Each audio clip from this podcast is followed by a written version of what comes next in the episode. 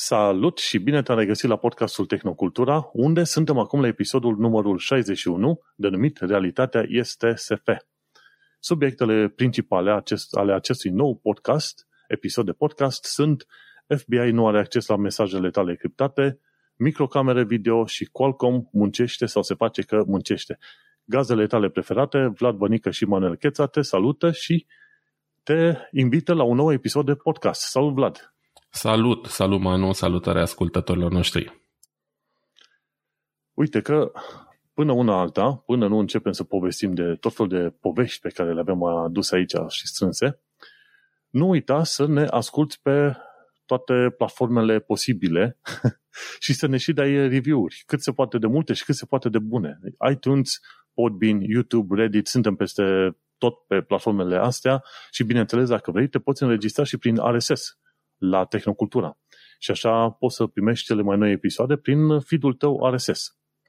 Și uite cum, pe toate platformele pe care ne asculti, nu uita să ne dai un like, un share, un, ce știu, cookie, ce se dă, în așa fel încât să ajungem podcastul ăsta la cât mai mulți oameni cu putință. Cineva cumva ne-a șoptit și prin e-mail-uri și cu alte ocazii că acest podcast este un podcast frumușel și pe care îl așteaptă oamenii. Acum n-am văzut niște topuri foarte oficiale, Vlad, în care să facă topul podcasturilor de tehnologie din România. Sau românești, că din România nu suntem, dar românești. Știi? Da. Sunt puține, în continuare sunt puține podcasturi în limba română pe partea asta de tehnologie, în mod surprinzător, având în vedere că România e așa o țară care, deși nu pare, are destul de multe picioare băgate în diverse ramuri tehnologice.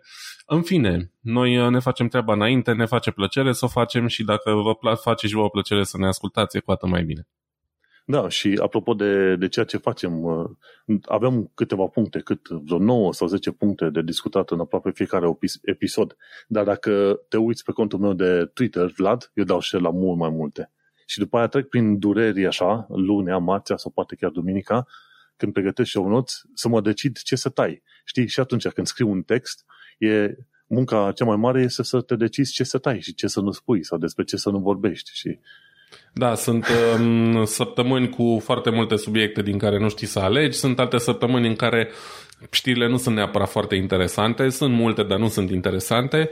Din fericire, săptămâna asta e una cu subiecte interesante multe, am găsit mult mai multe decât atât, am ales unele care mi s-au părut suficient de bune și nu foarte lungi de dezbătut, că aș mai fi putut băga câteva. Și, cine știe, poate facem la un moment dat pe blog o formă din asta de a scrie sau de a trece în revistă mai multe subiecte în câteva rânduri de text, ca să nu pierdem ore în șir aici. Mai vedem. Mai vedem până una alta. Vreau să te întreb cu ce te-ai mai lăudat în ultima săptămână, că discutam de luminile alea dimming, ce le aveai tu pe acasă, pe acolo. Da, de fapt nu mi-am dat seama, știam deja că am găsit în momentul în care m-am mutat aici, prin dulapuri, tot felul de telecomenzi din astea rotunde, pe care scrie Ikea, și mi-am dat seama că, aici în casă au fost becuri smart, oare mai fi. Pe scurt, toate telecomenzile erau moarte, a trebuit să iau baterie, am găsit cred că am un sertar plin, sunt vreo 7 sau 8, știi? Și am început așa să caut prin casă, le-am luat baterii, să văd care la care bec se potrivește și mi-am dat seama că aici în biroul meu mic și în biroul celălalt al nevestemii avem becuri de genul ăsta. Sunt genul de becuri care sunt abia smart, ca să zic așa, sunt mai mult dumb decât smart, pentru că nu sunt conectate la internet sau la vreo rețea, pur și simplu cu telecomanda asta mică pot să le controlez, să le opresc, să le pornesc, să le sting, să schimbi intensitatea luminii și chiar au câteva culori, nu sunt chiar RGB, dar au așa un spectru din ăsta spre albastru, de la alb spre albastru, verde n-am găsit, deci în fine, nu știu oricum cum fac ele lumina albă fără verde, în fine, nu contează. Ideea e că sunt faine, poți să ai și lumină caldă și lumină mai rece la ele și e practic pentru că eu, având birou în capătul opus al camerei decât e întrerupătorul de pe perete, mi-am lipit un suport din ăsta, vin cu un suport așa magnetic, știi? Și mi l-am lipit sub birou cu bandă dublu adezivă și telecomanda, o pot scoate rapid de sub birou sau pot să apăs direct aici și să sting și să aprind lumina fără să mă mai ridic, ceea ce este foarte fain. Și partea cea mai bună, nu m-a costat nimic, pentru că erau deja aici. Să-i dea Dumnezeu sănătate că i le-a lăsat. Și cum e? Că vreau să știu la un moment dat cum se face treaba asta, pentru că nu m-a interesat niciodată să am becuri smart. Fiecare telecomandă e conectată direct la un singur bec? Sunt mai multe variante. M-am uitat așa un pic pe site pentru că nu reușeam efectiv să conectez la un bec o telecomandă. După aia mai târziu mi-am dat seama că becul ăla nu e smart, pentru că nu scrie pe ele că sunt smart. Efectiv, diferența e în cât de grele sunt, știi? Și cât de mare au partea aia de plastic de lângă dulie. Și, în fine, am tot căutat un pic să văd cum se poate face. Din câte am văzut pe site la Ikea, la o telecomandă din asta poți lega mai multe becuri. Nu știu exact câte, nici nu contează. Și poți să ai și, cred că poți să ai mai multe telecomenzi la un singur bec, gen ai una într-un colț, al camerei una în altul, whatever, știi? Pot fi făcute și mai smart decât sunt. Am înțeles că există un hub din ăla smart de la Ikea care e compatibil cu Google Home și cu toate formatele astea, dar eu n-am nevoie de așa ceva, știi? Adică mie mi-e suficient că am un întrerupător aici la îndemână. Mai mult decât atât chiar n-am nevoie. Dacă mi-ar plăcea să am ceva smart și mă gândesc din ce în ce mai mult să fac chestia asta pe viitor, dacă mai rămân perioadă mai lungă în apartamentul ăsta, mi-ar plăcea să am jaluzelele smart. Că am jaluzele electrice pe care le, pentru cine nu știe și pentru cine nu stă în Germania, trebuie să precizez, în Germania 99,9% din locuințe au jaluzele exterioare, indiferent cât de vechi sunt. Și alea mai vechi au cu funie, manuale, bla bla, și apartamentele noi, cum e și ăsta, au electrice, cu întrerupător pe perete, știi? Și mi s-ar părea o chestie foarte faină când trebuie să mă trezesc dimineața să se ridice jaluzelele în loc să-mi sune alarmă, că eu mă trezesc de la lumină, știi? Nu am nevoie de alarme peste alarme și așa. Da, da. Dar asta ar însemna să schimb întrerupătoarele și e destul de complicat și cred că e și costisitor deocamdată. Deci poate mă mai gândesc pe viitor și la chestia asta. Da, și apropo de lumină, noi avem aici un fel de smart device, un fel de tabletă pentru casă, avem și jaluzele automate tot de la respectiva tabletă. Ce mi-a plăcut în locul ăsta, tot legat de lumini, era funcția de dimming și nu credeam că o să-mi placă atât de mult, dar uite că acum o folosesc și cumva pot să mă vezi mai bine în imagine când folosesc dimming-ul în bucătărie, pentru că sunt foarte aproape de bucătărie. Ei, vorba aia, tehnologie, chiar astăzi discutăm cu partenera mea, tehnologia ne-a făcut o viață foarte faină, foarte interesantă și cred că până la urmă, chiar dacă vreodată închidem podcastul ăsta, noi tot o să urmărim știrile și tot o să fim fan tehnologie. Dar absolut. Să-ți mai zic ce am mai făcut săptămâna asta, ci că la un moment dat m-am gândit și eu mai bine să îmi instalez o aplicație de AR, să văd cum primesc informații din jur și guess what? La fel cum a fost în urmă cu vreo câțiva ani de zile, am fost neimpresionat de oferta de AR, Augmented Reality. Încă, deocamdată, nu găsesc suficient de multă utilitate pentru Augmented Reality, deși ca idee e foarte interesantă, dar cumva nu prinde, nu se lipește de mine. Și atunci am zis, ok, am scos aplicația de AR și mi-am văzut de treabă, ci că liniștit departe.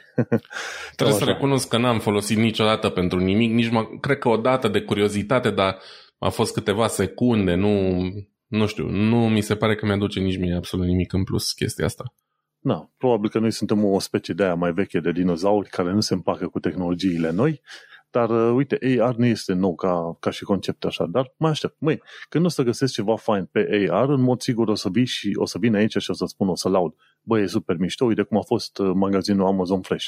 Mi-a plăcut, am vorbit, am avut o secțiune din podcast în care am discutat despre ăla. AR, am încercat, din nou, nu m-a convins. Bun, hai să trecem și noi la știrile noastre, cele de toate zilele, pentru că am găsit niște chestiuni interesante. Tocmai de aceea am pus și realitatea este SF. Nu știu dacă ai auzit de termenul de microcameră video. Nu, n-am auzit de microcameră video.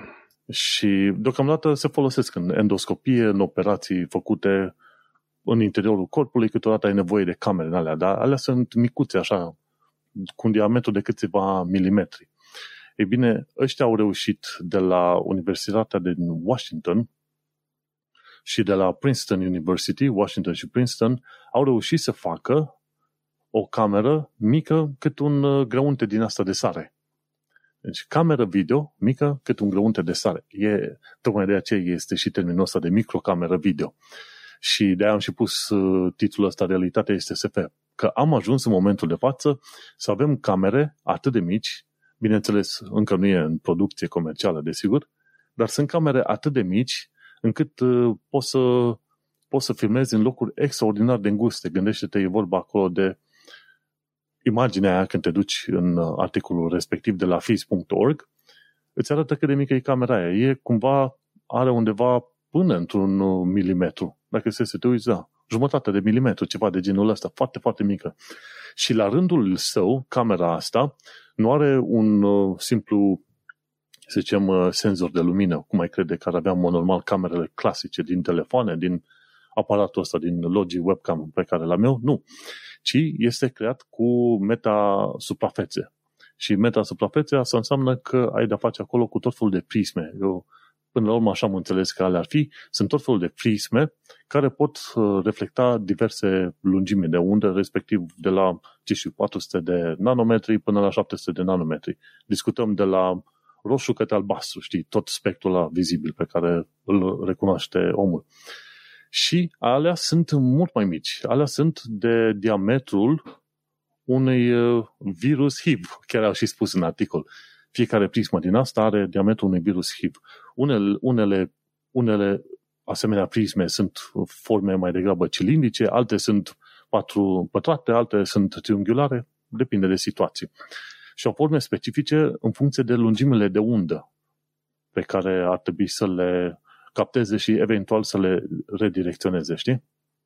Și modul în care au construit ăștia camera asta video, microcamera video, este prin procesul ăsta de litografie. Tot așa pe cum se construiesc în, ce știu, procesoarele clasice, din telefoane, din ce vrei tu pe acolo. Înseamnă strat cu strat. Pui cât un strat de material și pe aia mai adaugi și faci într-o formă extraordinar de complexă. Așa au reușit să facă și ăștia camera asta, microcamera asta video. Și chiar dacă te uiți în articol puțin mai jos, imaginea obținută este o chestie extraordinară. Bineînțeles, acum care este treaba? La fel ca la camerele normale, camera în mod normal nu prinde exact imaginea pe care o vezi tu, că zici acolo Neural Nano Optics, nanooptică neuronală. Asta înseamnă, ce înseamnă? Lumina aia din microcameră, toate lungimile alea de undă, bineînțeles sunt trimise către receptori, care la rândul lor se folosesc de un microchip cu AI, machine learning, sau cum au zis așa, neuronal, care combine informația în așa fel încât se obține imaginea asta. Nu mai e de mult timp, să zicem, un vizualizator optic, cum ar fi o lentilă. Lentila îți arată imaginea așa cum vine pe acolo. Ai procesare și ai procesare la greu și în cazul unor asemenea camere. Dar gândește-te, poți să ai o cameră atât de mică încât la nevoie poți să o introduci în orice fel de rană, dacă la un moment dat ai o rană în mână, să te duci inclusiv în interiorul capilarelor, care sunt vase de sânge extraordinar de mici. Și este un lucru extraordinar. Și modul de construire a unor asemenea camere înseamnă că poți să folosești procesul de litografiere ca să transforme o întreagă suprafață. De exemplu, partea de spate a telefonului, de ce să ai 3 camere? Când toată partea de spate, toată suprafața telefonului poate să fie o cameră foarte mare. Efectiv. Te uita cineva în viitor, dacă ne-am duce noi în viitor acum, vreo 20-30 de ani de zile, o să ne uităm la telefon și o să întrebăm unde e camera. Păi nu, tot telefonul e camera. Și atunci gândește-te că la chestiile astea se lucrează inclusiv din ziua de astăzi. Și chiar în articolul publicat specifică faptul că, într-adevăr, una dintre intențiile unor asemenea camere este să transformi o întreagă suprafață într-o cameră de înregistrat video. Și cum ar fi, de exemplu, să ai, să zicem, geamul la casă, care la rândul său înregistrează ce este dincolo de geam, dar pe de altă parte să-l poți folosi și pe post de televizor, când o să vezi știrile, te uiți afară pe geam și o să vezi și știrile. Și în același timp poți să vorbești și video, audio și video cu cineva. Mai ales când cuplezi toată chestia asta cu boxele piezoelectronice. Nu știu dacă te-ai interesat vreodată să te uiți cum ar fi să-ți cumperi o boxă din alea piezo, care e extraordinar de subțire, și sunt televizoare în ziua de astăzi care au boxe din alea subțiri cât 2-3 mm, ceva de genul ăsta, le pui la televizor în banda de jos și ele generează sunetul. Și așa o să vezi cum mai electronică extraordinar de sofisticată într-o suprafață mică de până în 5 mm care face 1.000.000 de lucruri. De-aia m-a fascinat extraordinar de mult când am văzut și calitatea imaginii obținute, uite, la Neural Nano Optics și la viitor, la ce ne așteaptă ca tehnologie. Da, e impresionant. Tehnologia camerelor oricum evoluează, e probabil unul din domeniile aflate în cel mai mare avânt. E impresionant mai ales pentru motivele astea medicale, pentru alte motive evident, dacă e să vedem și pe partea cealaltă, cea paranoică și conspiraționistă, înseamnă automat și putere mai mare de supraveghere asupra noastră și fără să ne dăm seama și așa mai departe. Dar noi nu ne gândim la partea asta și ne gândim numai la lucrurile bune. Clar, în medicina asta ar fi un lucru senzațional și nu numai. Sunt destule locuri unde ai nevoie de camere foarte mici, nu știu, de la chestii, țevi sparte, să găsești fisuri, crăpături, etc., în construcții, în ce vrei tu, știi? Aplicații sunt slavă Domnului. Dacă tehnologia există, oamenii vor găsi o aplicare pentru ea. Gândește-te la Cyberpunk. Nu știu dacă ai jucat jocul. Poate trebuie să joci cât de curând. Nu, încă nu.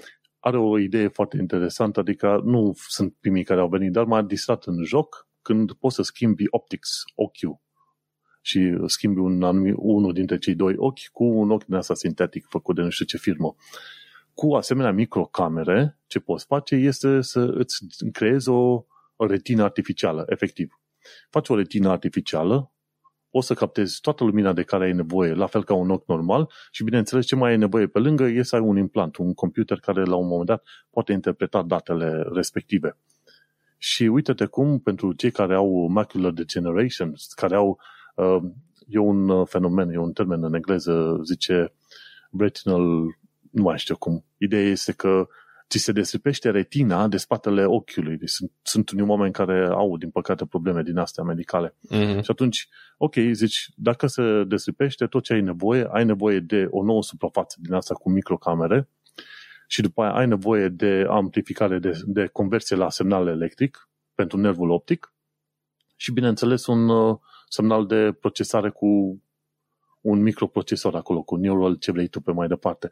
Și uite cum ajungem în tema Cyberpunk. Cred că în fiecare episod de Tehnocultura putem face Cyberpunk. Absolut. Există din ce în ce mai multe elemente de genul ăsta în jurul nostru și acolo ne îndreptăm. O fi bine, o fi rău, rămâne de văzut. Eu sunt cumva, acum intrăm în planul ăsta al speculațiilor sau mai degrabă al filosofiei. Eu sunt cumva adeptul, nu neapărat metahuman, ci mai degrabă postumanism, în sensul că... Nu, scuze-mă că te întrerup, nu mai zi meta. Da. Așa. O să zicem XXXYZ. Așa. Bun. Ideea este că sunt mai degrabă adeptul postumanismului, în sensul că mai devreme sau mai târziu tehnologia o să fie de asemenea nivel încât, dacă tu vrei, poți să ai două mâini, ți le atașezi la corp, sau dacă vrei poți să schimbi ochii cu ce știu ce suprafețe, ceva în genul Cyberpunk. Nu să fie obligat, nu să există presiune de la societate, dar să existe posibilitățile alea tehnologice în care tu efectiv să îți schimbi efectiv fiecare parte din corpul tău cu orice altceva. Și atunci, de ce nu? Bineînțeles, o să ajungi în cazuri extreme, dar cumva va fi libertatea omului să fie un cyborg de la urât și aiurit cu mâini metalice și ce vrei tu. Va fi la dispoziția omului. Și așa că, din punctul meu de vedere, e bine să ai puterea asta de alegere, de exemplu, știi? Mă duc la magazin, nu-mi plac plămânii pe care i-am, hai să mi schimb cu altceva. Puf, 2 plămâni la leu sau 3 inimi la 1 leu. Și le schimbi, te duci și faci sport, ce vrei tu pe mai departe. În fine, eu cumva sunt la nivel de filosofie așa, cumva în direcția postumanism. Dar asta nu înseamnă că toată lumea va accepta sau tuturora le va conveni ideea aia că poți să schimbi aproape fiecare parte din corp cu altceva, mecanic, cibernetic, ce vrei tu. Mai avem totuși până acolo. Mai avem, dar să știi că sunt șanse mari să fie o bună parte în timpul vieții noastre. Deci noi, când o să ajungem pe la vreo 80 de ani de zile, o să ne salutăm unul cu altul și o să ne spunem, ok, ți-ai schimbat rinichii în ceva mai nou? Chestii de asta, știi? Bun, mergem pe mai departe. Vreau să văd articolul tău de la Record Media. E bună discuția asta. Da, e o discuție foarte interesantă. Zilele astea am un document care a fost declasificat de către FBI, arată cam ce fel de informații pot fi obținute, bine, cu mențiunea că vorbim de Statele Unite, da? FBI, Federal Bureau of Investigation, știm din filme și seriale care, cum se numește, jurisdicție doar pe teritoriul Statelor Unite. Da. Dar ei se referă în general la ce spun ei aici, e cam universal valabil, că vorbim de niște aplicații folosite la nivel mondial și așa mai departe. În fine, ideea e că documentul ăsta menționează, e datat în 7 ianuarie 2021, deci nu e foarte vechi și e practic un pamflet, da, o listă de accese pe care le pot obține cei de la FBI la principalele aplicații de mesagerie folosite în ziua de azi. Da? Și practic e menționată aplicația și ce informații se pot obține din acea aplicație, odată ca și conținut și apoi în funcție de nivelurile de acces, să zicem așa. Odată doar cu citație, apoi cu nu știu ce Dumnezeu, prin ordin judecătoresc, cu mandat de căutare și așa mai departe, știi? Sunt diferite nivele de, cum să zic eu, diferite bariere juridice care îți dau dreptul la mai multă și mai multă informație. Și a fost foarte interesant să vedem aici exact despre ce este vorba și despre ce aplicații e vorba. Și începe foarte frumos așa în ordine alfabetică cu Apple iMessage, o aplicație care nu e foarte populară la noi, dar e foarte, foarte folosită în Statele Unite la modul că acolo e, oricum extrem de multă lume e pe iPhone și aia care au iPhone în general folosesc 99% din timp probabil iMessage, nu WhatsApp, nu nimic altceva. Și uite că s-ar părea că în iMessage poți afla conținutul mesajelor. Ei scriu limitat. Ce înseamnă limitat noi nu știm, dar ideea e că se poate vedea conținutul mesajelor pentru cei care sunt citați în judecată cu diferite... Nu o să mă refer la mandate sau la ordini judecătoresc sau așa. Nu contează că astea oricum se pot schimba de la țară la țară. Dar ideea e că teoretic este posibil ca conținutul mesajelor să fie afișat cu împuternicire judecătorească potrivită. Cu o citație se pot afla și informații despre utilizator și așa mai departe. Pe măsură ce crești în grad, uite, poți afla... poți face backup-uri, deci îți pot lua backup-uri dacă ai iCloud backup și așa mai departe, chestii destul de nasoale. Ideea e, pe scurt, Apple iMessage e de evitat, pentru că e foarte ușor de spart legal, să zic. Da, dar știi cum e, nu neapărat că-l spargi. Dacă tu nu-ți faci backup la mesaje în iCloud, atunci nu prea au ce să-ți facă. Acolo se pune problema doar când îți faci backup la iCloud. Și la fel și la Google și la tot felul de alte servicii, dacă e Pixel. Dacă faci sincronizare în cloud, atunci este mult mai ușor pentru orice fel de grup sau autorități să obțină și mesaje și poze și ce vrei tu pe acolo. Da. Și atunci, da, problema se pune când cineva și salvează informațiile în iCloud. Dacă nu le salvează, adică nu face backup de mesaje în iCloud, mă gândesc că nu au cum să ajungă la acele mesaje. Nu știu ce să zic. Eu sunt convins că Apple are și tot felul de backdoor-uri construite către chestiile astea. În fine, trecem mai departe. O să sar un pic peste aplicațiile de care n-am auzit niciodată, gen Line. Nu știu dacă ai auzit tu de Line sau dacă ai folosit vreodată, sărim peste. Mergem la Signal, care e cumva cea mai populară aplicație open source de genul ăsta. Și cine folosește Signal va fi bucuros să audă că conținutul mesajelor nu poate fi afișat. Maxim data și ora la care s-a înregistrat utilizatorul respectiv și ultima oară când s-a conectat la serviciu Signal. Deci destul de safe, suntem în regulă cu Signal. Pe urmă ajungem la Telegram, care e și aplicația mea preferată de messaging, nu doar pentru funcțiile de privacy, ci și pentru modul în care arată, se comportă și ce funcții oferă. Iarăși nici din Telegram nu se poate vedea conținutul mesajelor și fondatorul Telegram are o politică din asta foarte strictă prin care nu oferă absolut niciun fel de informații de contact autorităților, nici măcar prin ordin judecătoresc. Asta face parte din Terms of Service la ei și tot din Terms of Service scrie că pentru amenințări teroriste sau pentru investigații teroriste confirmate pot da IP-ul și numărul de telefon autorităților relevante. Deci ei doar în cazuri super, super extreme o să dea datele autorităților. Apoi se mai vorbește aici de Threema, n-am auzit nici de Threema niciodată. E mai la modă în UK, în SUA.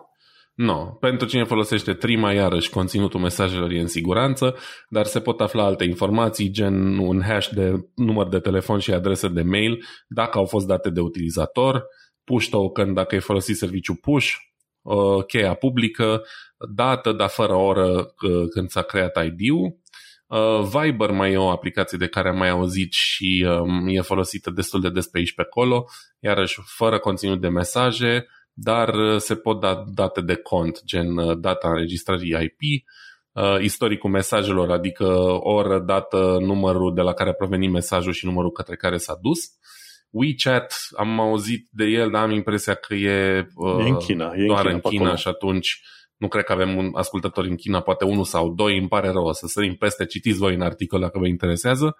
Și WhatsApp, care probabil e în continuare cel mai popular în România, se pot afla informații din mesaj, scrie aici conținut limitat, dar cu citație se pot deja obține informații de bază de subscriber, cu ordin judecătoresc, toate informațiile dinainte plus liste de utilizatori blocați, de exemplu, deci chestii destul de intime deja.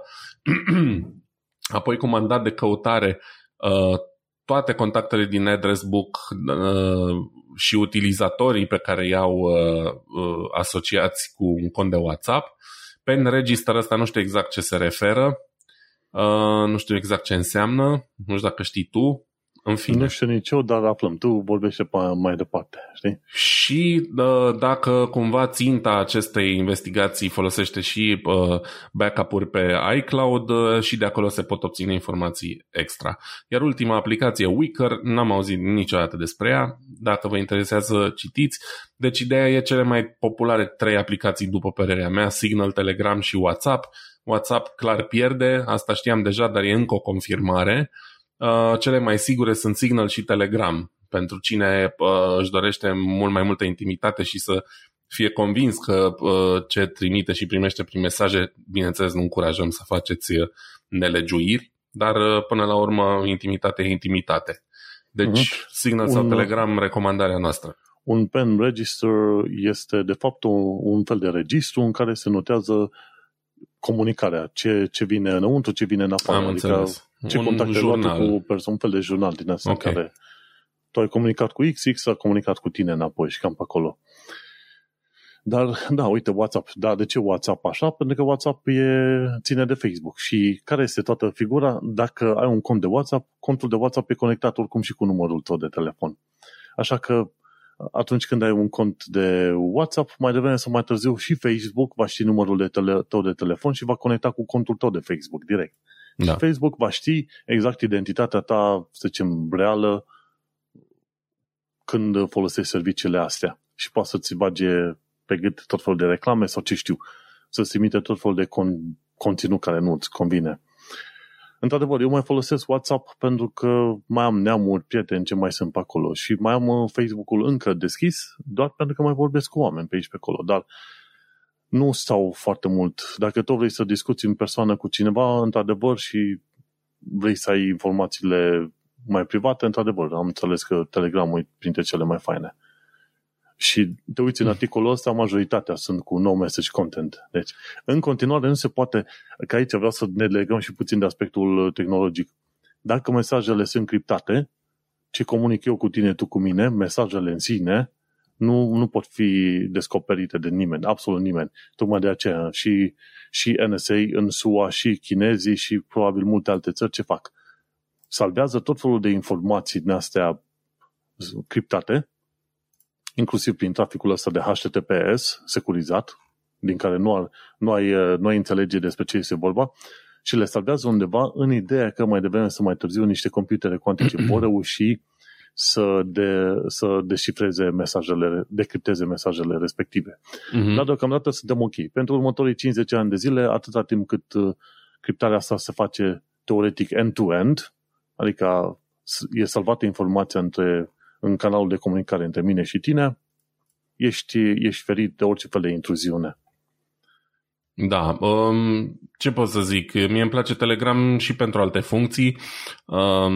Chiar are niște funcții super avansate prin comparație cu WhatsApp, care pare de pe altă planetă, și cu Signal, care pare din epoca de piatră de multe ori. Adică mi se pare cel mai slab la capitolul funcții moderne, ease of use și stickere și chestii amuzante pe care le poți face cu aplicația, de exemplu.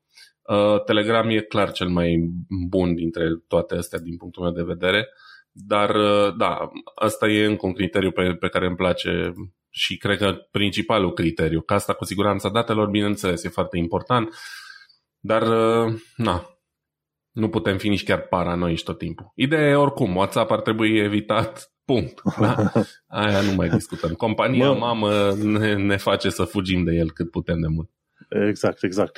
Și sunt curios să văd când o să fie ruptă compania asta mare în mai multe. În fine, mergem la știrea mea de la Global Voices. E un website foarte interesant care scrie articole de peste tot de pe planetă. La un moment dat o să vezi un articol scris din Guatemala, altă dată din Indonezia, altă dată chiar din China, cu informații relevante pentru țările respective. Și în modul ăsta poți să înțelegi cum e societatea și care sunt problemele cu care se confruntă oamenii în zona aia lor. Pentru că nu există numai Europa și România sau SUA, există și restul planetei. Tocmai de aceea există și site-ul ăsta, globalvoices.org, pentru cine e interesat. Bun, și de curând oamenii ce au scris? Noua Republică din lume, care a apărut acum o zi două, Barbados, își face ambasadă în Metaverse.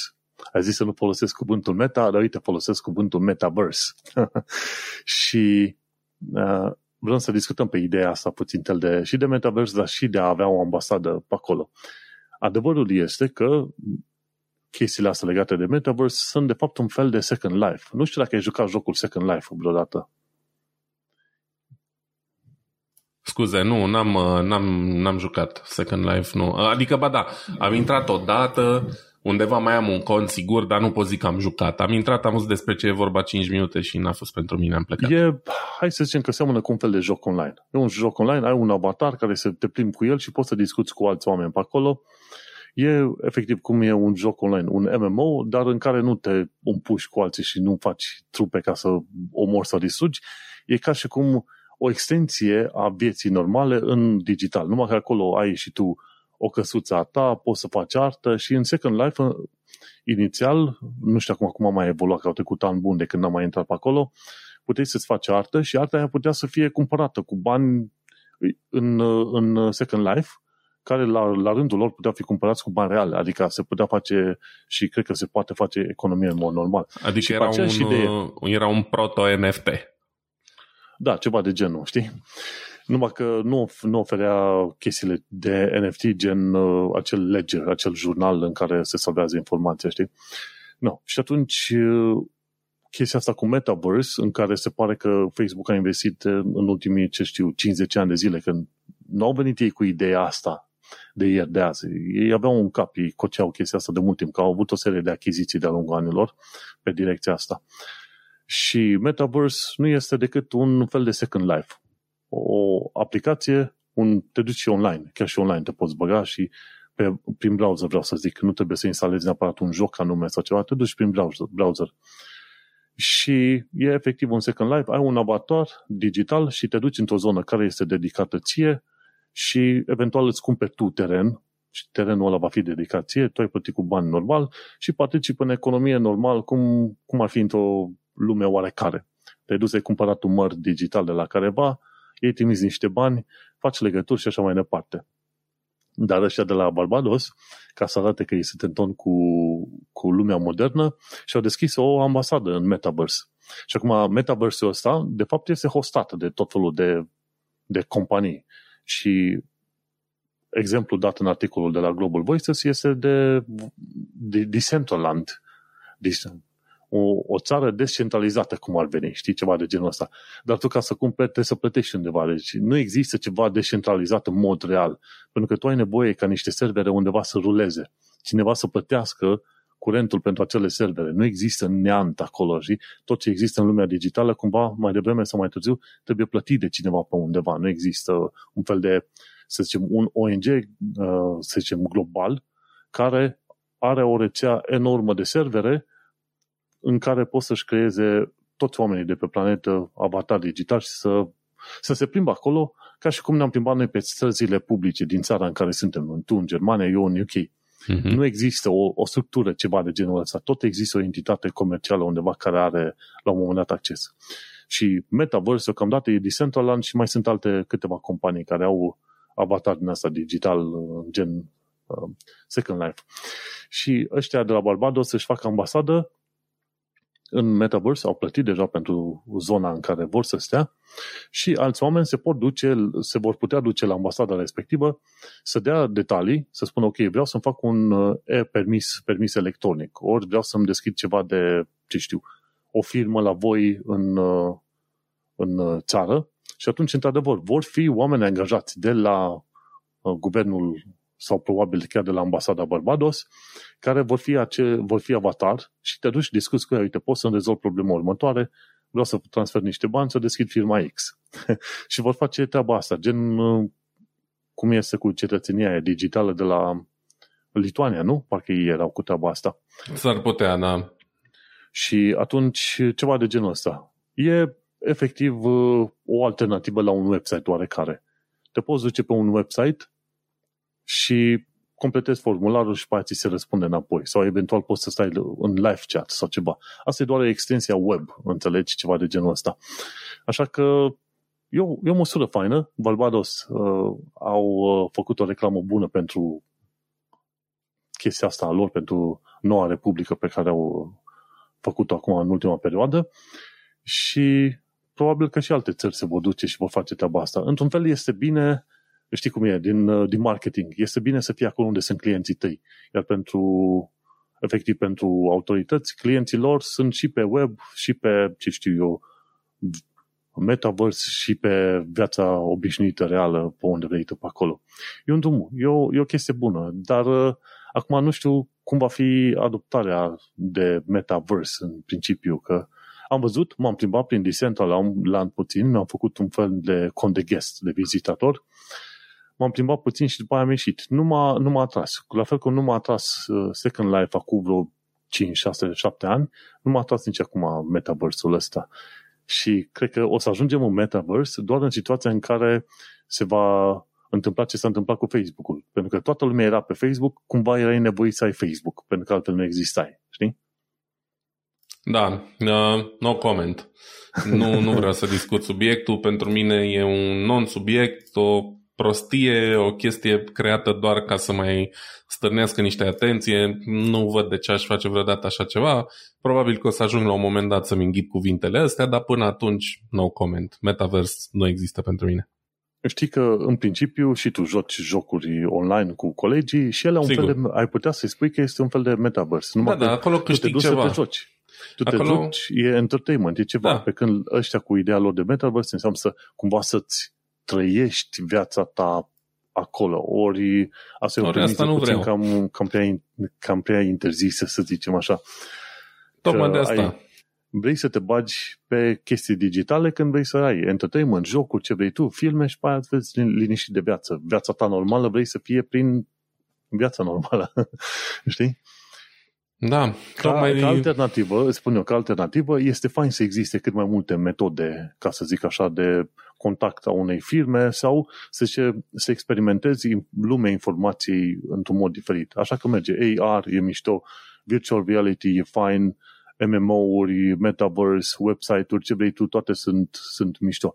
Dar am văzut că ăștia de la Meta ce vreau să facă, ok, ăsta e viitorul pentru toată lumea. Nu, prietene, nu-i viitorul pentru toată lumea.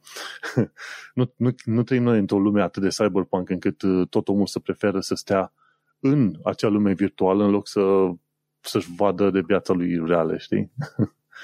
Și așa că e o direcție în care se merge, dar în mod sigur, la fel cum s-a făcut și scandalul ăsta mare la începuturi, când era 2013-2012, uite ce mișto e AR, schimbă viitorul, ne transformăm în ceva super mega mișto și a dispărut efectiv din radarul oamenilor timp de, ce știu, ani buni. Și din când în când mai apare. De exemplu, vine Coca-Cola, mai face o campanie cu VR, AR, după aia nu se mai aude nimic.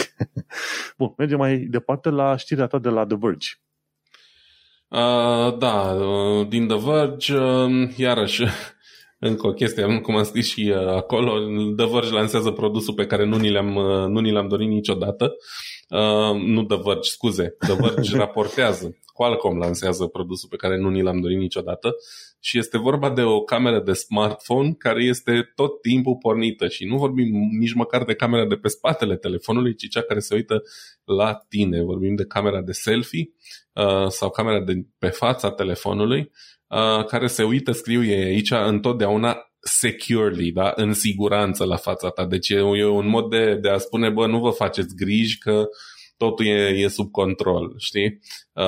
Asta va veni pe chipul ăsta, Snapdragon 8, generația 1, care va apărea pe telefoanele de top cu Android începând cu anul viitor. Și bineînțeles că s-a stârnit iarăși o furtună din asta de discuții despre cât de util sau cât de dorit e un sistem de genul ăsta. Ei încearcă să-l împacheteze frumos ca de obicei, că vezi, Doamne, vei putea să-ți deblochezi telefonul oricând, doar cu o privire, fără să mai trebuiască să pui mâna pe el. Știi, gen, dacă l-ai pe masă, te uiți așa la el și se deblochează. Nu știu de ce avea cineva nevoie de chestia asta. Uite, am Pixelul, am Hey Google, vezi, e deja pornit. Deci ăsta e always on. Ăla e always on, dar ăla, cum să zic eu, ăla doar te aude, nu te și vede neapărat, Thank știi? Când vorbim de camere video, deja intrăm într-un alt râm din ăsta voyeurist, în care nu ne dorim neapărat să fim, știi? Ideea e că, iarăși, chestia asta vine cumva dintr-o neputință de a inova, știi? Nu mai știu unde să se ducă cu inovația și știind bine deja cu toții că cei mai mulți bani nu sunt în telefoane, ci în reclamele pe care ți le vând pe telefoanele respective, e probabil încă o metodă de a mai trage un pic ochiul. Ia, mă, ce are ăsta în casă? Ce becuri are? Are becuri de la Ikea, păi poate vrea Philips, știi? Și așa mai departe.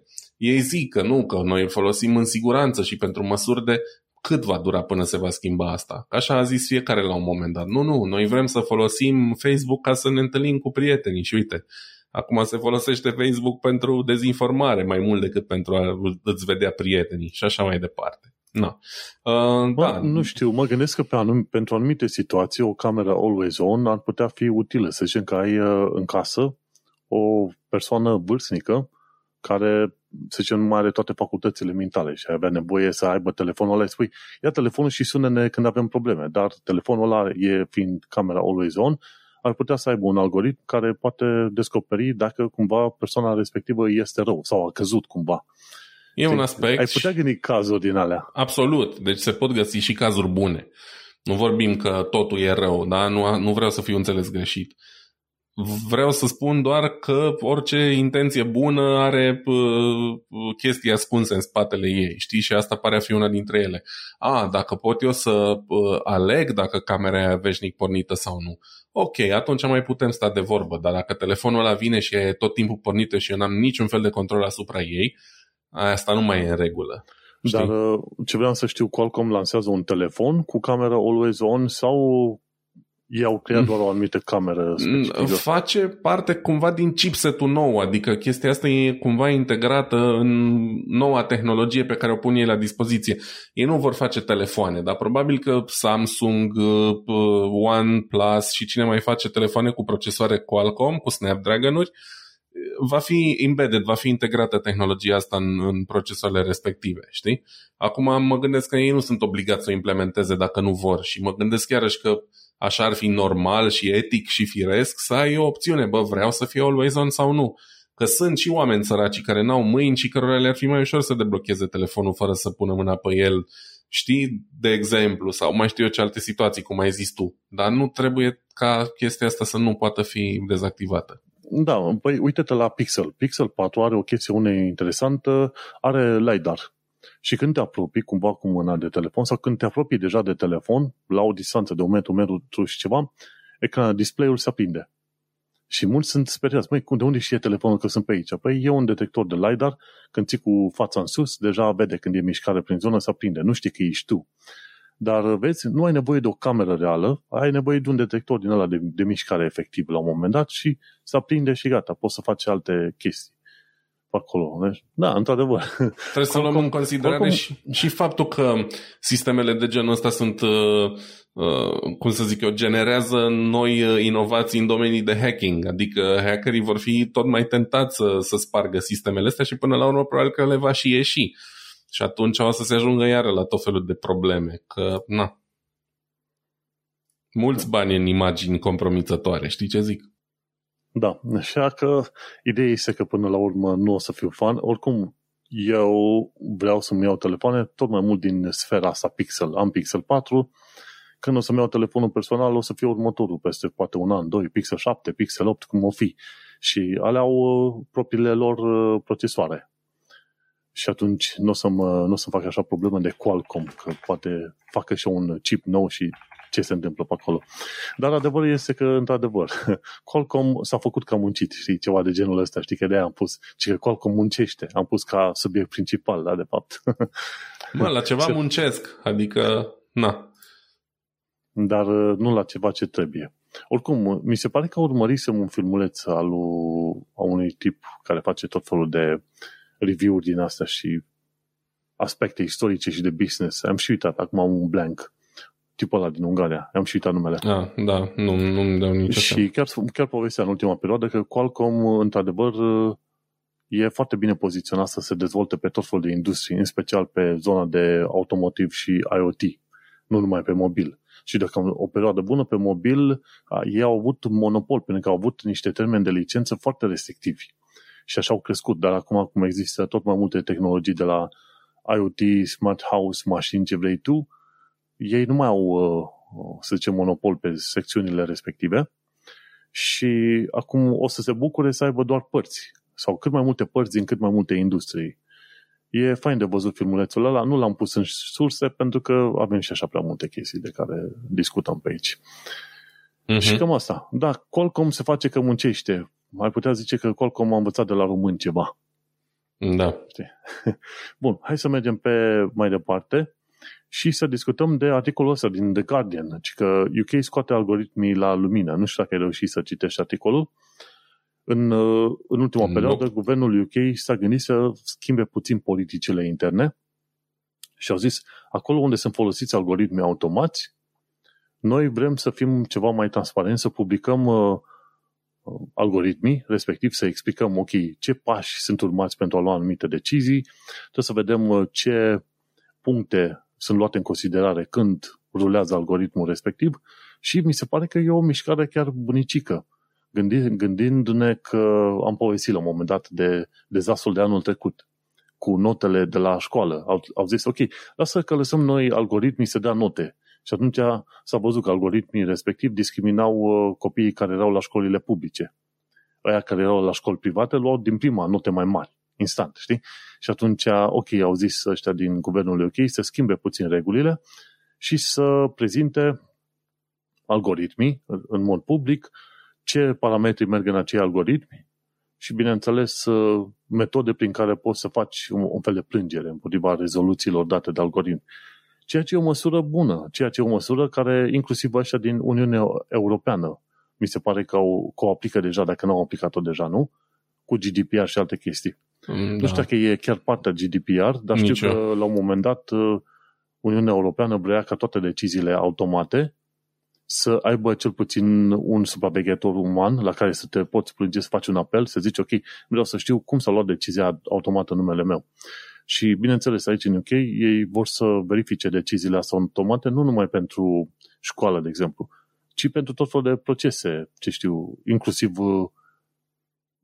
mortgages, ipoteci în bănci, inclusiv pentru, ce știu, ajutoare de stat și ce vrei tu pe acolo. Așa că e o măsură bună, pentru că se folosesc algoritmii ăștia, nici măcar nu-i putea numi AI, ci algoritmi oarecare în luarea unor decizii care poate să însemne extraordinar de mult pentru omul ăla care este afectat. Și atunci e nevoie de o asemenea măsură. Băi, orice fel de decizie automată se ia, trebuie să știi că poți apela împotriva deciziei respective, pentru că altfel ce faci? Dai drumul programului și mai devreme sau mai târziu descoperi că toată lumea este tăiată de la fondurile publice. Întrebarea e, cum faci chestia asta? Adică știi în ce constau algoritmii ăia sau nu? Pentru că dacă nu știi exact cum lucrează algoritmii ăștia, mi se pare că n-ai putea neapărat să-i ataci în necunoștință de cauză. Și îți explic și de ce pun problema așa. Pentru că am primit inclusiv confirmare că, de exemplu, algoritmii unei bănci din Germania, cel puțin a uneia, dar probabil că toate au chestia asta implementată, în momentul în care vrei să aplici pentru un card de credit efectiv, da, cu credit pe el, nu un card de debit sau whatever, de cumpărături sau cum vrei să-i zici. Da. Pe formularul ăla pe care îl completezi, pe lângă toate datele pe care ți le cere personale, evident e și țara de proveniență, da? Sau cetățenia. Și eu am fost refuzat de minim 6 sau 7 ori la un card din ăsta de credit. Nu aveam musai nevoie de el, dar vreau eu să-mi plătesc facturile de pe un card de credit, ca după aia să mi se tragă banii la sfârșit de lună în cont și așa mai departe, să-mi țin o socoteală mai bună. Și am tot încercat și de fiecare dată eram refuzat. Evident că nu mi s-a zis niciodată de ce. Rău platnic nu-s. Am toate dările la zi, am un salariu peste medie și așa mai departe. Deci, teoretic, îndeplineam toate condițiile. Și mi s-a confirmat de către cineva care a lucrat la o bancă din asta că cetățenia e criteriul de acordare a creditului. Deci poți tu să fii bun platnic, oricât o-i fi, dacă ești român cel puțin, sau mă rog, probabil că sunt multe alte țări pe lista asta, n-ai aceleași șanse să le primești, știi? Și atunci, cum contest eu un algoritm dacă eu susțin, eu știu că algoritmul ăla discriminează pe bază de origine, știi? Dar... Păi, în formularul respectiv, ei n-au de unde să știe efectiv. Deci, tu minți. Odată pui cu naționalitatea română, te refuză, și după aia, data viitoare, pui cu naționalitate, ce știu, franceză sau germană. Păi și nu merge, tocmai asta e chestia, că dacă nu, tu cu nume, prenume, adresă, data nașterii, că ai aplicat odată într-un fel, a doua oară când schimbi cetățenia, probabil că se prinde sistemul ăla că ai mai aplicat tu, știi? Că ai niște date de identificare, nu cred că funcționează chiar. Da, că aș putea să aplic cu alt nume, da, dar poate atunci el face totuși o căutare în sistem, știi? Că aici în Germania tot e foarte bine centralizat și autoritățile știu de tine, află de la una la alta informații despre persoana ta, nu e ca în România unde trebuie să duci 10 foi dintr-o parte în alta ca să te înregistreze și alții. Aici odată ce ești înregistrat undeva, știu toți de tine. Deci nu prea cred că merge fenta asta, știi? Păi și n-am mai încercat, nu mi-a mai bătut capul. Da, cred că se poate face și plângerea asta pe bază de naționalitate, știi, discriminare din asta. Deci, dar e doar o bănuială, știi? Adică mie mi-a zis cineva, da, așa e, dar eu nu pot să zic, mi-a zis cu tărică, știi? Că îi fac probleme și ăluia, unul la mână și doi la mână, oricum nu, asta nu înseamnă că eu o să confirme, știi? Din ceea ce știu eu, algoritmii automați pe UE, Uniunea Europeană, dacă au luat o decizie, atunci trebuie să poți apela împotriva aia. Cum, unde, va trebui să aflăm și va trebui să te informezi și tu, pentru că trebuie să se poată face o decizie, să spui nu, eu vreau să știu exact pe ce criterii și în ce valoare ați luat voi decizia respectivă. Că sistemul automat a dat flag. E acolo, zicea, asta e român, atunci să-l picăm în mod automat. Nu, și în Germania nu poți să pui problema așa, pentru că ăștia sunt foarte închiși și foarte secretoși. Secretomania aici e, cum să zic eu, e literă de lege, știi? Și nu o să fie ușor să afli. Bine, a fost o chestie minoră, nu m-a interesat foarte tare să rezolv problema asta, dar tot nu e ok, știi? Va trebui să afli nu pe nivel de lege interne în Germania, ci pe lege europeană. Sigur, există o prevedere din aia. O să aflăm. Uite, ne informăm, pentru că acum trăim într-o epocă în care algoritmii ăștia li se aruncă niște parametri în brațe și pe aia iau niște decizii care efectiv n-au nici în plin, nici mânecă cu situația reală. Și atunci trebuie challenged, trebuie provocat, trebuie făcută plângere oriunde se poate face plângere, știi? Și de-aia, da. Dacă ai bănuială, trebuie să te informezi mai mult pe legile de UE. Cam asta e figura. Pentru că, vezi, este foarte ușor să spui computerul a luat decizia, dar de fapt computerul e pe atât de bun pe cât e programatorul sau omul care îl operează. Computerele n-au inteligență proprie să ia decizie în nume propriu, nu? Așa că există niște oameni care undeva cumva au luat niște decizii care acum te afectează și calculatorul e folosit doar ca pe post de portițe, știi? Sau ușe, sau barieră între tine și ei. Mm-hmm.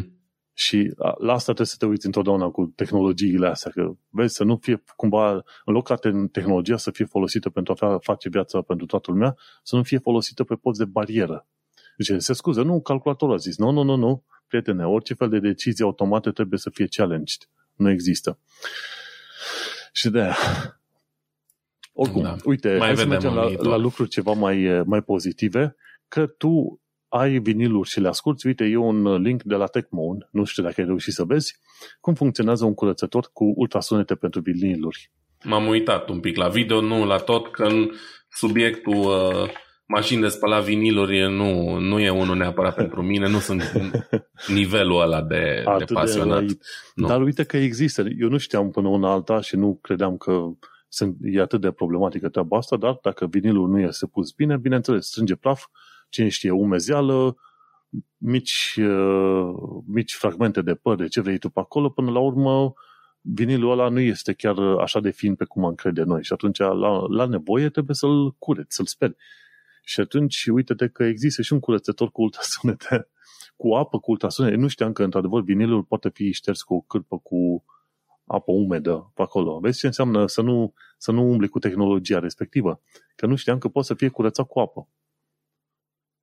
Da, atunci... în general se recomandă cu apă și cu un pic de săpun lichid sau ceva. Eu nu am spălat niciodată. Am o perie de viniluri cu care le curăț înainte să le ascult. Au praf în continuare, pe ele se aude, dar cumva praful ăla pe care l-auzi face parte din farme cu vinilul. Adică eu nu sunt genul ăla, vreau să ascult vinil, dar am pretenția să nu aud nimic, niciun fel de zgomot parazit sau așa. Iarăși, când auzi pocnetele alea, că nu sunt atât de deranjante, fac parte din ce face vinilul. Pentru mine, evident. Cine vrea, altă treabă. Să-și cumpere un curățător de ultrasunete. Nu e ieftin, e vreo 300 de lire unul din ăla. Așa că... Ideea e că în domeniul ăsta poți uite, eu chiar acum de 2 săptămâni îmi caut alt pick-up. Pick-up-ul pe care l-am acum l-am promis cuiva. E unul destul de entry-level și l-am luat și la mâna a doua și îl voi face cadou mai departe cuiva care își dorește unul și nu contează nici cât pentru mine calitatea sunetului, știi? Pentru că va asculta la o boxă mică portabilă, în fine. Dar, evident, dacă l-am promis, trebuie să-l înlocuiesc cu ceva și îmi caut de mai multe săptămâni un înlocuitor. Am trecut prin multe site-uri de produse second-hand și după aia am zis, bă, poate totuși ar fi mai bine să iau nou, pentru că tot ce găsesc la mâna a doua, mie îmi place să cumpăr chestii la mâna a doua. Unul la mână că de multe ori le iei mult mai ieftin decât ai da pe echivalentul nou și de multe ori sunt ca noi. Dar în domeniul ăsta al pick-up-urilor, din păcate, alea care sunt vechi, foarte vechi, dar și de calitate sunt extrem de scumpe și cred că mai degrabă merită să-ți iei unul nou de aceiași bani, care s-ar putea să fie, fiind cu 40 de ani mai nou, totuși nu la fel de, știi? Cel puțin nu e tocit. În fine, ideea e că poți să ajungi cumpărând accesorii și mașini de curățat și un preamplificator mai nu știu cum și o doză mai...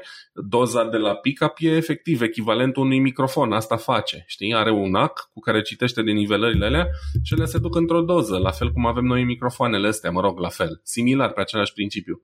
Și atunci și alea sunt pe categorii și pe categorii de preț și pe înțelegi și poți să ajungi de la a cheltui 70, 80, 90 de euro pe un pick-up vechi la mâna a doua care merge bine, dar n-are cea mai bună calitatea sunetului posibilă până la mii și mii de euro, știi? Cu mașini de spălat vinil, cu toate cele brațe, nu știu de care, în fine. Deci e o lume în care poți să iei ușor cu capul să te duci, că vrei să atingi sunetul ăla perfect, care de fapt, din păcate, nu prea există, știi? Mulți susțin că, vai, deci diferențele sunt de multe ori atât de subtile încât efectiv n-ai cum să le auzi și chestiile astea sunt demonstrate de oameni care au înregistrat și s-au uitat pe waveform, diferența de la un vinil la altul, știi, că ăla nu minte. Adică ție ți se pare subiectiv că sună așa sau sună altfel, dacă în waveform-ul ăla e identic sau aproape identic, e clar că diferențele sunt atât de mici încât n-ai cum să justifici cheltuiala aia, știi? Mhm.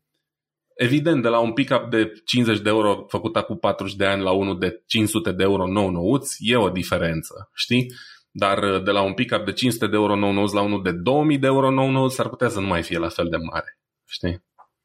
Da, la fel cum ziceai la un moment dat când te întrebam, măi, dacă vezi o diferență la sunet de pick-up vinil versus MP3-uri și ai zis, mă, asta ține de gusturile oamenilor. Da, să știi că tehnologia digitală nu degeaba a ajuns unde a ajuns, adică oamenii aia chiar fac minuni cu calitatea sunetului și cu masterizare și nu știu ce.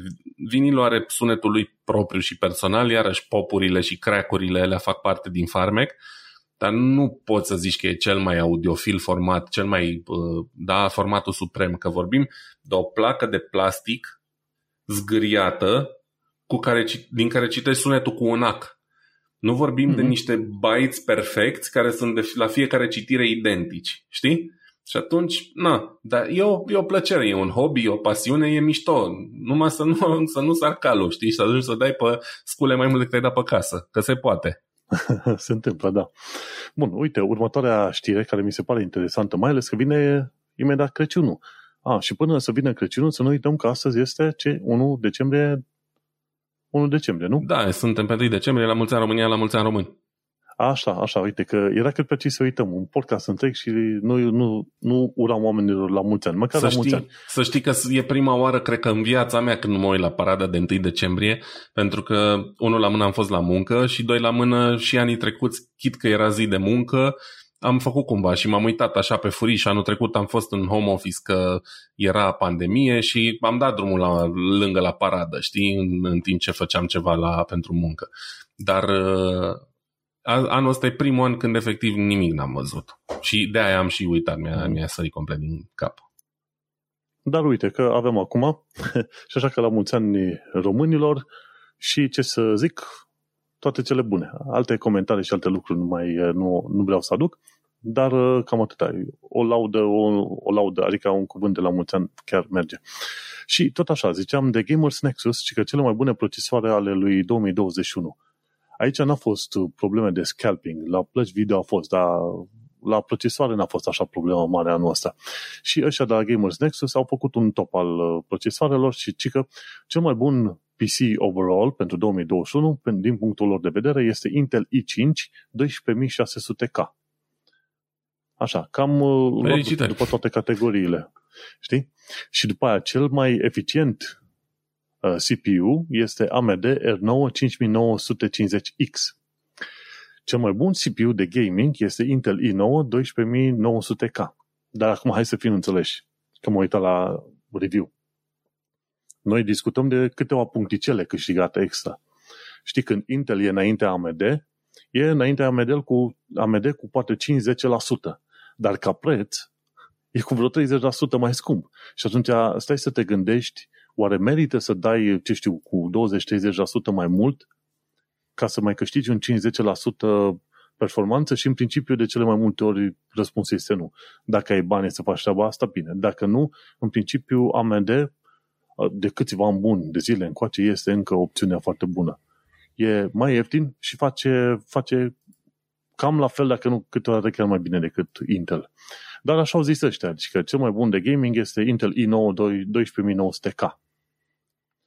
Și o ultimă chestie, ce am mai făcut ei la un moment dat, că well-rounded CPU e tot Intel i7, pardon, nu e tot, ci e Intel i7 12700K și F. Depinde cum e.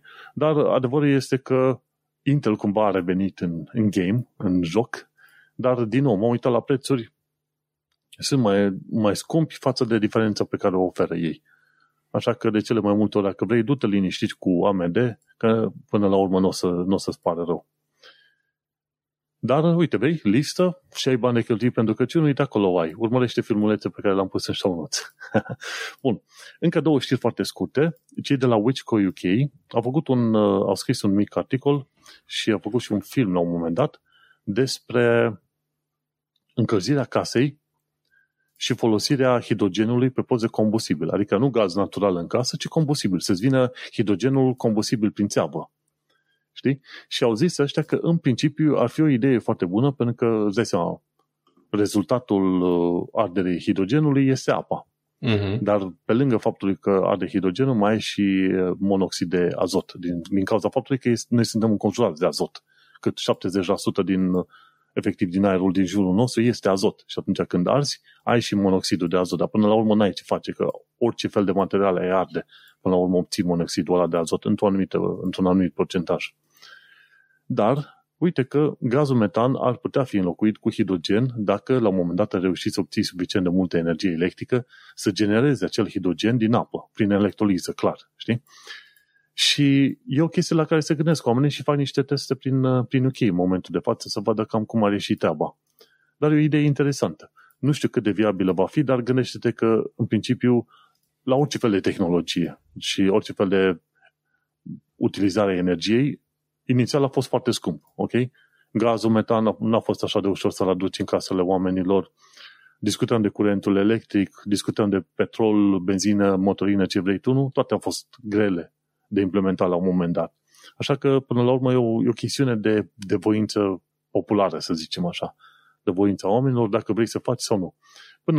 Până una alta, ideea de a avea hidrogen în casă nu mă sperie. Da, e o idee bună, doar că suntem departe acolo. Am mai vorbit de chestia asta, nici măcar pentru necesitățile actuale de combustibil pentru mașini, hidrogenul nu e o soluție foarte viabilă, pentru că e costisitor de produs și e mai ales extrem de poluant. Și culmea e, partea cea mai amuzantă, de fapt, poluant e că... ca producerea hidrogenului, nu hidrogenul în sine, știi? Irelevant. Poluare tot există din consumul de hidrogen în proces, da? Și culmea e că majoritatea hidrogenului actual nu e produs prin electroliză, ci e produs tot printr-un soi din ăsta de ardere, unde culmea se folosește tot gaz metan. Deci, momentan, soluția nu e acolo, știi? Suntem departe, chiar departe de momentul în care vom putea obține hidrogen cu ușurință prin electroliză și probabil că asta va veni doar când o să trecem cu adevărat serios pe combustibili alternativi. Dar soluția asta cu hidrogen, clar, e o alternativă foarte bună, mai ales pentru țările care nu beneficiază de propriile resurse de subsol, da? Să zicem și din motive politice. Da? Și atâta zic. Mă opresc aici. Da. Și o ultimă sursă e de la canalul de YouTube Lessics, ci că de ce motoarele electrice ale Tesla sunt speciale. Și adevărul e că nu m-am uitat mai de aproape cum sunt făcute motoarele astea de la Tesla. Eu credeam că, într-adevăr, e un motor de ala electric, poate puțin altfel, știi? Un motor oarecare care îl folosești la gater, să tai lemne, de exemplu. De fapt, e ceva mai multă tehnică băgată acolo și în filmulețul ăsta ți se explică ce și de ce, inclusiv cu fluxul magnetic și cum face în așa fel încât pe o pantă motoarele Tesla să aibă și viteză mai mare și tracțiune mai mare față de alte mașini. Și e un filmuleț care chiar merită urmărit, că până la urmă Tesla nu este doar un calculator cu roți, ci există ceva mai multă tehnologie băgată în toată munca aia pe acolo. Eu, sincer, așa credeam. Eu ziceam, e ok, e un calculator care are niște roți și gata. Dar de fapt e ceva mai multă muncă băgată în tot procesul ăsta. De la baterii, la modul în care sunt construite acele baterii, sunt construite mașinile și, bineînțeles, și modul în care funcționează motoarele și sunt construite motoarele alea. Și guess what? La un moment dat, rotorul trebuie prins într-o fâșie de fibră de carbon. Pentru că forma lui e atât de specifică sau de interesantă, încât la viteze foarte mari s-ar deforma și atunci magneții din interiorul statorului s-ar mișca din loc și ar bloca generarea de flux magnetic. Și atunci n-ai mai putea să ai aceeași performanță cu acel motor. Să te uiți la filmuleț, e super. L-am văzut deja, da. L-am văzut și eu, sunt abonat la Lessics și fac niște clipuri foarte interesante pe partea asta de fizică, mecanică, ce vrei tu, motoare electrice. Inginerie, da. Da, știam cum arată motorul de Tesla, nu știam explicația asta atât de științifică, dar am mai văzut niște videouri cu ele demontate. E clar că trebuie să fie ceva special la ele, ce nu știam nicio exact, pentru că, deși asta e și părerea pe care o aveam eu, bă, toate motoarele electrice sunt la fel, poți le faci mai de calitate sau mai puțină, calitate mai mari sau mai mici, dar în principiu e același lucru. Și asta pentru că motorul electric cumva e o chestie super, super veche, dar are 200 de ani sau cât Dumnezeu are deja, da, și ei zice că totul s-a inventat, dar nu e chiar așa. Ai dreptate, 200 de ani, că motorul electric a fost inventat undeva prin 1826. Da, foarte devreme, adică mult mai devreme decât motorul cu ardere internă, în orice caz. Și asta e chestia, te-ai aștepta ca în perioada aia să se fi inventat totul, dar de fapt oamenii n-au pus preț pe ele până acum, când mașinile electrice au devenit așa o chestie în prim plan. Și acum încă apar inovații și se mai lucrează. Am impresia că tot la Lessics am văzut un clip, se mai lucrează la un nou tip de motor care e foarte plat și care va fi folosit, efectiv băgat în roți pe viitor, știi? Fiecare roată va avea independent cât un motor de genul ăla. Și și ăla vine cu niște avantaje nete față de ce există acum pe piață și așa mai departe. Deci, dacă până acum tehnologia, inovațiile erau motoarele cu ardere internă, uite că încet, încet se bagă din ce în ce mai mult și în astea electrice, care absolut sunt mult mai simple constructiv decât un motor cu ardere internă, știi? Aia e incontestabil, dar uite că există încă loc de inovație. Și încă cum? Gândește-te unde te-ai gândit să folosești la orice fel de motor fibră de carbon, ca să menții rotorul în locul lui acolo, compact. De exemplu, uite, am găsit pe Wikipedia, trăiască Wikipedia, da? Nu mă înjurați, Wikipedia e o sursă bună de informații. Ci că primul motor cu curent direct, care a fost folosit în mod practic, a fost inventat de omul de știință britanic William Sturgeon în 1832. Deci, 200 de ani. Da. Motorul cu AC, curent alternativ, a fost, mi se pare, inventat undeva ceva mai târziu. Un pic mai încolo de Westinghouse sau? Ceva de genul, stai că nu mai găsesc, în fine, Walter Bailey, ceva de genul ăsta, da, în 1870, ceva mai târziu. Dar uite, avem o tehnologie veche de 200 de ani și care, guess what, încă este, să zicem, reinventată, îmbunătățită. Da. De-aia am pus și aici și da, vreau să scap de păcatul ăla de a considera că mașinile electrice, pur electrice, sunt doar niște roți, calculatoare pe roți. Nu, e ceva mult mai complex.